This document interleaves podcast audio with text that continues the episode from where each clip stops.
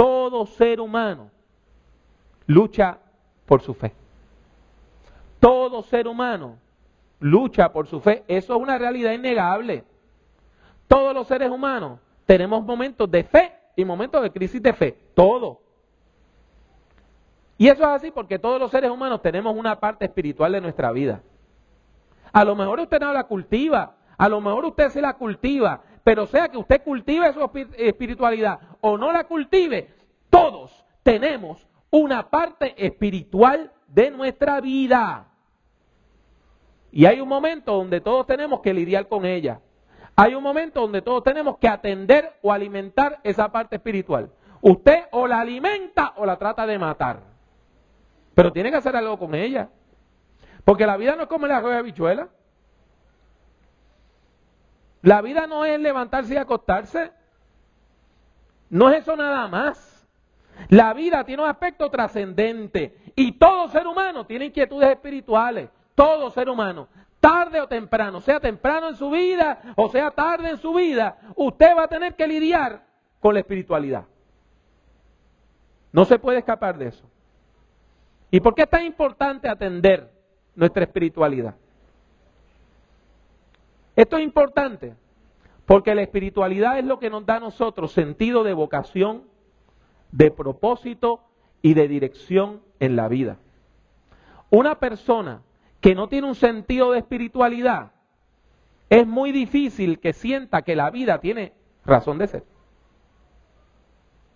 Porque fíjese bien, si usted piensa que no hay espiritualidad, si usted piensa que los seres humanos somos nada más carne y hueso, pues somos como ratas que estamos encerrados en un laberinto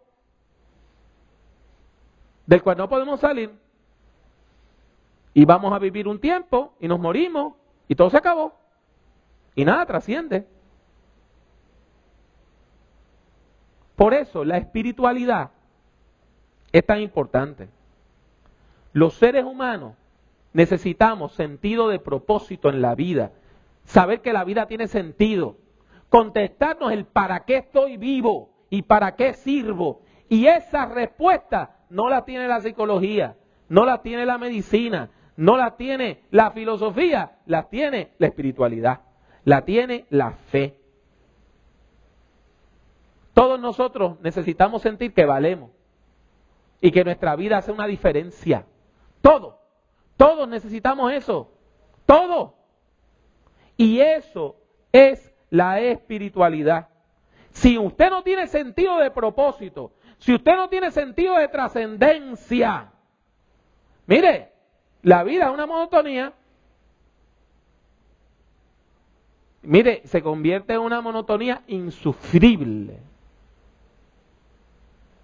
¿Por qué usted cree que hay tanta gente deprimida? Hay tanta gente deprimida porque no le encuentran sentido a la vida. Usted sabe lo triste que es usted encontrar una persona relativamente joven con una pareja que le ama, con hijos que le aman y que le diga la vida es una porquería y no vale nada. Porque ha perdido el sentido de propósito en la vida. Es una cosa terrible. Y eso ocurre. Por eso es necesario que cultivemos la espiritualidad. Por eso es importante que usted y yo nos acerquemos a Dios a pesar de las dudas y preguntas que podamos tener. A pesar de eso, que nos acerquemos a Dios. ¿Sabe por qué? Porque Dios es misterioso. Dios es más de todo lo que podamos decir de Él. ¿Usted me entendió? No, Piensa en lo más grande que usted pueda decir de Dios. Dios es eterno, Dios es más que eterno. Dios es bueno, Dios es más que bueno. Dios es misericordioso, Dios es más, más que misericordioso. Dios es creador, Dios es más que creador. El lenguaje teológico se queda corto. Por eso Pablo, el apóstol Pablo en 1 Corintios 13 dice que nosotros ahora conocemos como por espejo Y cuando se refiere a un espejo, no se refiere a los espejos claritos y bonitos que usted y yo tenemos en nuestra casa. En el mundo antiguo los espejos eran un pedazo de bronce que se le daba martillazo y se aplanaba. Y usted se veía de manera fragmentada. Hoy, el conocimiento que nosotros tenemos de Dios, no importa la mucha teología que usted estudie, siempre es fragmentado. Dios es mucho más. Y nosotros tenemos que lidiar con eso. Las preguntas sobre Dios vienen. A veces vienen en la adolescencia, ¿verdad que sí? A veces vienen en la adolescencia. Usted se crió en la iglesia, de pequeñito le enseñaron la fe, de pequeñito aprendió las historias, y cuando usted va creciendo, usted se da cuenta de las discrepancias. Y cuando usted llega a la universidad, se encuentra a dos o tres profesores ateos, muchos de ellos exministros o ex sacerdotes que perdieron la fe, y le, a lo mejor le pasa como me pasó a mí. Con mi primera clase de filosofía, mi maestro el primer día dice, bueno, esta es una clase intensiva de verano, vamos a estar tres, semanas juntos y como en semana y media vamos a llegar al problema de la existencia de Dios. Al otro día llegó y dijo, el tema de hoy es el problema de la existencia de Dios. Y pasó tres semanas diciendo que Dios no existía. Tres semanas. Y tenía un estudiante que le hacía coro. Y un día ella se me acerca y me dice, mi mamá es la líder más importante de una de las iglesias más grandes de Puerto Rico. Y yo perdí la fe. Creer no es fácil. Creer no es fácil. Porque usted y yo no podemos controlar a Dios. No podemos comprar a Dios y no podemos manipular a Dios. Por eso creer es difícil. Usted y yo no podemos poner a Dios bajo un microscopio. Usted y yo no podemos poner a Dios en un tubo de ensayo ni en un plato de Petri. Dios es siempre libre, Dios es siempre trascendente, Dios es siempre soberano, Dios es siempre el otro. Y eso escapa de nuestra mente. Y eso nos coloca a usted y a mí en un dilema. Creer o no creer. Esas son las dos opciones. No hay una tercera opción. O tenemos fe o no tenemos fe. O nos acercamos a Dios o nos alejamos de Dios. Pero no hay otra opción. Y cada opción tiene sus problemas, ¿sabe? Creer trae sus problemas. Y no creer trae sus problemas también. Cuando usted tiene fe, vienen los grandes problemas de la fe, las grandes preguntas de la fe, Viene la gente que le ataca a usted porque usted tiene fe. Eso ocurre. En los medios de comunicación masiva ahora, la palabra evangélico protestante ha desaparecido. Cada vez que hablan de un líder religioso, dicen un fundamentalista. Para meterles miedo. Uy, tengan mucho miedo de los fundamentalistas. Hay gente que le atacan a usted usando las palabras sin saber qué significa eso. Y yo cuando le pregunto a esa persona, ¿usted sabe lo que es el fundamentalismo? No saben. Lo usan como un insulto. Y hay personas que sienten que como usted tiene fe, le pueden a usted decir fundamentalista, tonto, ignorante, ciego. ¿Por qué usted cree que hay tantas personas que dejan la fe? Que se cansan. Pero por su lado, no creer trae problemas más grandes. Porque cuando usted no tiene fe, ¿cómo usted explica la vida? Si usted no tiene fe, ¿cómo usted explica un amanecer? Si usted no tiene fe y ve un atardecer hermoso, ¿cómo usted lo explica? Ah, que por chance, por suerte, dos moléculas hace un montón de millones de años chocaron Y por pura casualidad tenemos esta belleza ahora. ¿Usted cree eso?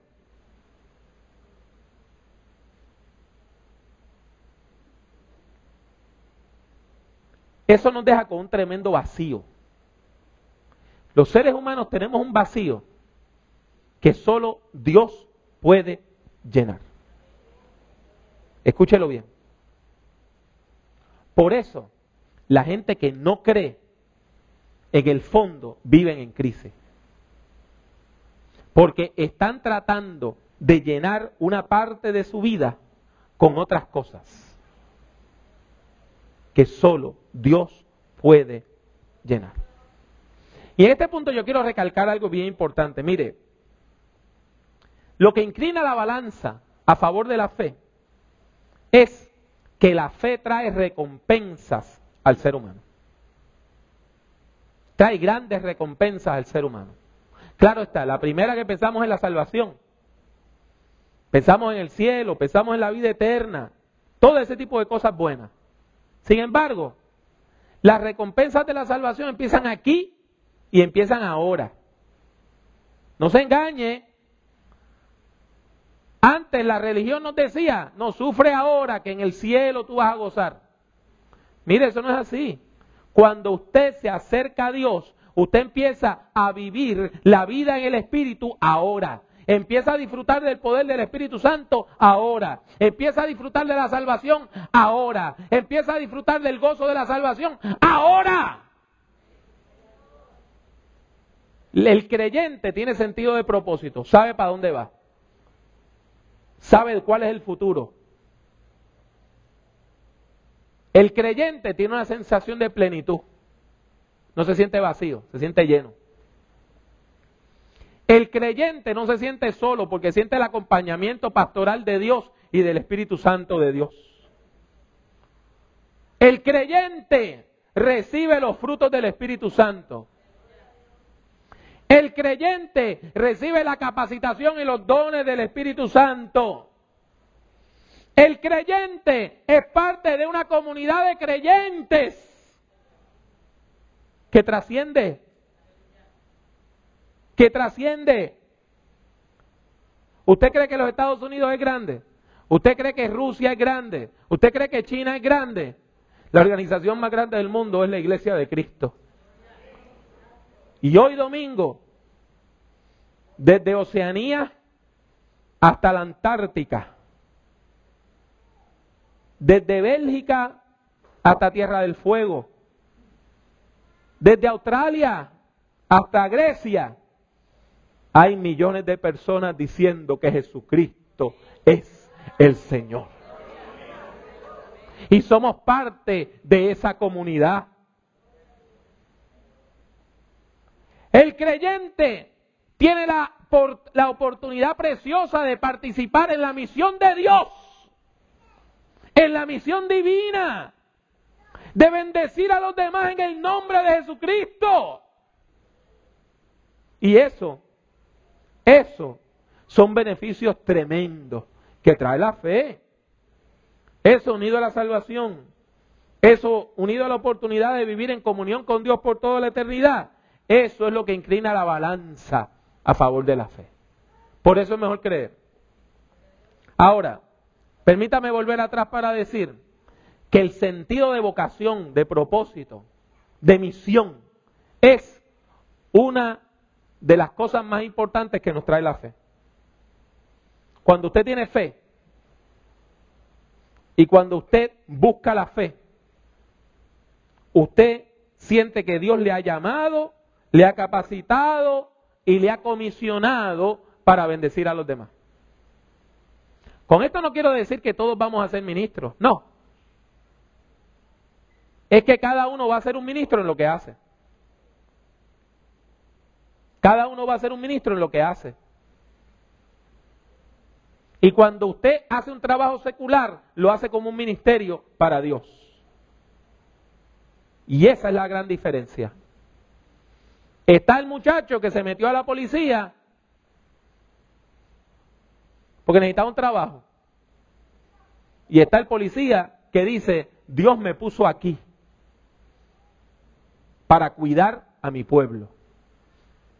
Para ese hombre, su trabajo en la policía es un ministerio. Está el maestro de química que quería ser químico y no dio el grado y agarró los créditos que tenía y se fue a educación y está enseñando porque no puede hacer nada más. Y está la persona que se siente llamada a un ministerio educativo y que siente una responsabilidad con la juventud de nuestra tierra. Y esa responsabilidad es delante de Dios. Y esa persona es maestro, es maestra, es director o directora de escuela, porque lo ve como un ministerio de parte de Dios. Esa es la gran diferencia. El creyente tiene sentido de vocación, tiene sentido de propósito. El creyente sabe para dónde va. Es como si tuviéramos un mapa, como si tuviéramos, ahora le dicen un GPS, y nosotros sabemos para dónde vamos. Porque Dios nos está llamando. En 2 de Timoteo capítulo 1, 6 al 12, podemos ver con toda claridad cómo la fe nos da sentido de vocación. El apóstol Pablo, siendo ya un ancianito, que no era tan avanzado en edad, lo que pasa es que había estado encarcelado por mucho tiempo y estaba desgastado por la cárcel y estaba a punto de ser asesinado por su fe. El apóstol le escribe a su hijo espiritual, Timoteo, que ya era todo un pastor, más que pastor era todo un obispo. Y le da una última enseñanza, porque los padres nunca dejamos de enseñar. Cuando un padre ama a un hijo, a una hija, nunca deja de, de buscar la oportunidad de bendecirle. Y el viejo apóstol le dice al joven ministro, por eso te aconsejo que avives el fuego del don de Dios que está en ti por la imposición de mis manos. Porque no nos ha dado Dios espíritu de cobardía, sino de poder, de amor y de dominio propio. Por tanto, no te avergüences de dar testimonio de nuestro Señor, ni de mí, preso suyo, sino participa de las aflicciones por el Evangelio, según el poder de Dios. Qué texto más rico en contenido. El apóstol afirma primero que Timoteo ha sido llamado por Dios. Ha sido llamado por Dios. Dios lo ha llamado.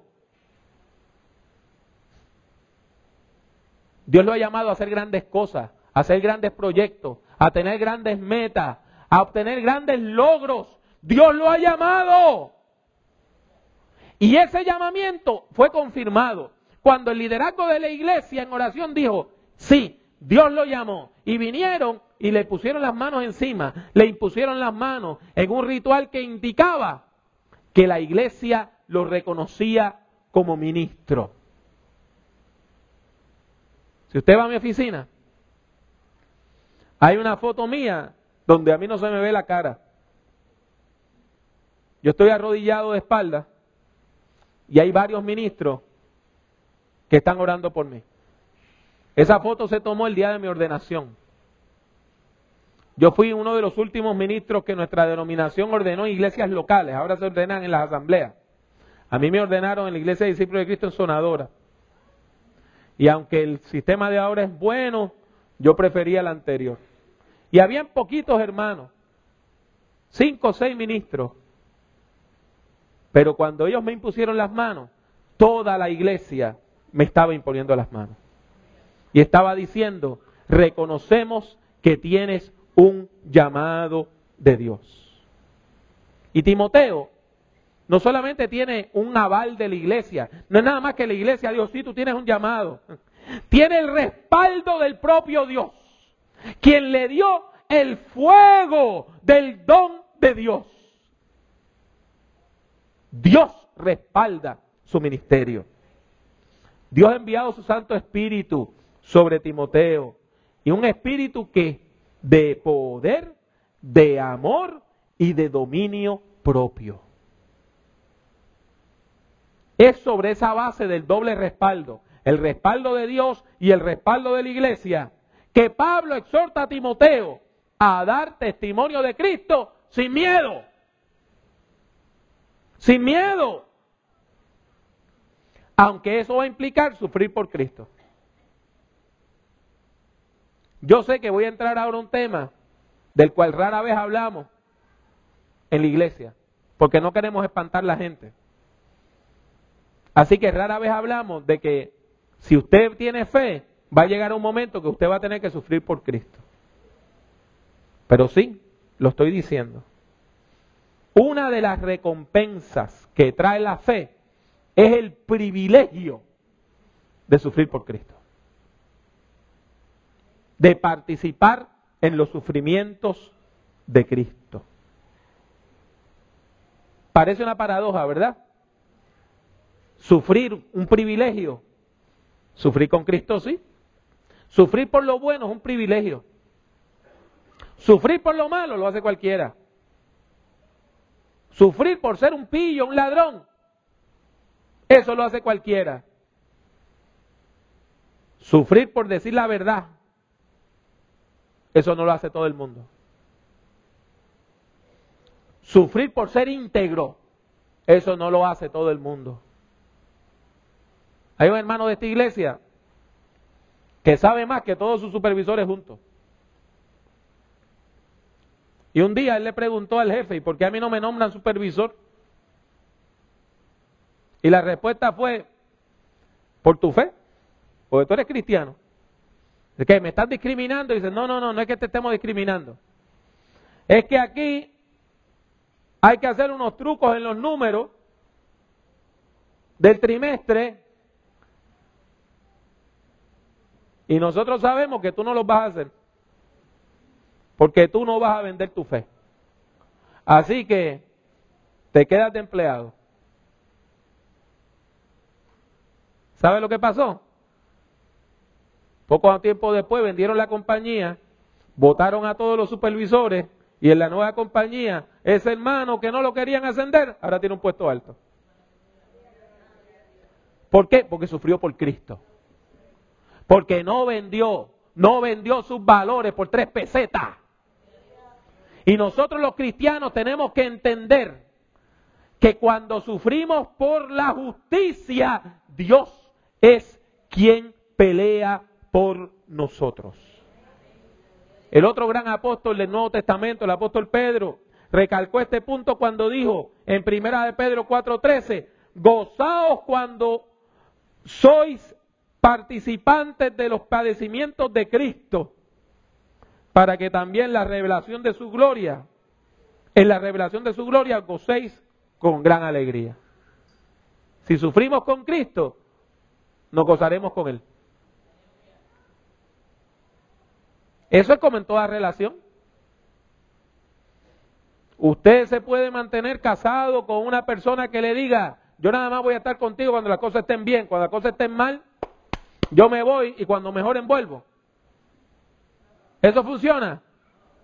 Pues tampoco funciona en la fe. No es una fe acomodaticia donde yo voy a la iglesia cuando las cosas van bien y después que la situación está bien y yo estoy en las papas, me desentiendo de la fe. No es una fe a ratito. Tiene que ser una fe en el sufrimiento y en la prueba para que podamos también llegar a reinar con Él. Y volviendo a Timoteo, Pablo recarga la importancia del llamado divino. En los versículos 9 y 10 cuando dice, Él nos salvó. Él nos llamó con llamamiento santo, no conforme a nuestras obras, sino según el propósito suyo y la gracia que nos fue dada en Cristo Jesús antes de los tiempos de los siglos. Para que ahora, pero que ahora ha sido manifestada por la aparición de nuestro Señor Jesucristo, el cual quitó la muerte y sacó a luz la vida y la inmortalidad por el Evangelio. ¿Lo vio? Dios nos ha llamado con un llamamiento santo. Usted ha sido llamado, usted ha sido llamada con un llamamiento santo. Dios tiene propósitos para su vida. Dios tiene el propósito de usarle como un canal de bendición. Dios tiene el propósito de donde quiera que usted vaya, no importa su oficio, usted haga una diferencia en la vida de esa gente. El apóstol Pablo vivió una vida plena, llena de sufrimiento, preso varias veces, azotado varias veces, hasta náufrago fue. Pero su vida fue plena. Nunca se casó, no tuvo hijos propios, pero estaba lleno de hijos e hijas espirituales. Sufrió con Cristo, sufrió privaciones y reinó con Cristo. Vivió una vida plena, con sentido de propósito, de vocación y de dirección. Eso es mucho más que la mayor parte de los seres humanos podemos decir. Su sentido de vocación era tal que prefirió la cárcel antes de negar a Cristo. Porque él estaba preso no por ladrón. Él estaba preso porque no negó a Cristo Jesús. Por eso dice, de este evangelio yo fui constituido predicador, apóstol y maestro de los gentiles, por lo cual asimismo padezco esto, pero no me avergüenzo, porque yo sé a quién he creído. Y estoy seguro de que es poderoso para guardar mi depósito para aquel día. Usted y yo. ¿Podemos decir palabras similares? en su día natural. Un miércoles por la mañana, un jueves por la mañana, cuando usted está en el tapón, o el día que usted recibe el cheque más flaco, usted puede decir con el apóstol, yo sé a quién he creído y estoy seguro de la recompensa que tendré. Yo sé para qué vivo. Yo sé cuál es mi propósito en la vida. Y eso me lleva a preguntar, usted y yo, ¿tenemos sentido de, vocación? ¿Tenemos sentido de propósito? ¿Nos sentimos llamados al servicio? ¿Podemos vivir con esa misma seguridad con que vivió el apóstol? Aún estando en cadenas, de que ni la misma cárcel podía evitar que él fuera de bendición a otros. Que él iba a trascender los barrotes por medio de las enseñanzas escritas y por medio de las enseñanzas a sus hijos espirituales, al punto que hoy, casi dos mil años después, traducido un idioma que no existía en el tiempo de Pablo, estamos siendo bendecidos por sus enseñanzas. Esta es una pregunta crucial. ¿Sabe por qué? Porque el futuro llama. El futuro nos está llamando. A todos nosotros. No importa su edad. Usted puede tener 8 años o puede tener 80 años. El futuro llama. El futuro llama. Y Dios tiene planes para usted. Dios tiene planes para usted. Y usted y yo. ¿Tenemos ese sentido de vocación? ¿Tenemos ese sentido de propósito? Hermano, el futuro llama. Hermana, el futuro llama. Hay cosas que hacer. Dios tiene planes para usted. Dios tiene propósitos para su vida. Dios desea usarlo para hacer una diferencia. Dios tiene planes para usted, gente. Dios tiene cosas lindas. Dios tiene ministerios. Dios tiene experiencias preciosas en el futuro. Y el futuro llama. Hay metas que obtener, objetivos que conseguir, logros por alcanzar. Actuando en el poder del Espíritu Santo, usted puede hacer una diferencia. Y hay gente que está esperando que usted haga esa diferencia. Hay gente que está esperando que usted haga esa diferencia. Ahora mismo en nuestro Puerto Rico hay jóvenes que se sienten solos. Hay mujeres que han perdido la fe. Hay hombres que se han dado a la violencia. Hay matrimonios en crisis. Hay ancianos abandonados. Hay personas que no pueden encontrar o diferenciar la derecha de la izquierda. Hay gente abandonando a sus hijos por una nueva pareja.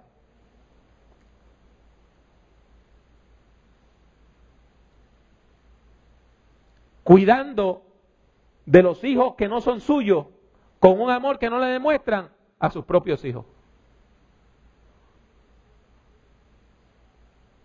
Hay personas mintiendo, mintiendo para dándole la espalda a su familia, meterse la droga, meterse el alcohol. ¿Saben que esas personas están esperando? Por nosotros, por usted y por mí, por la iglesia de Jesucristo.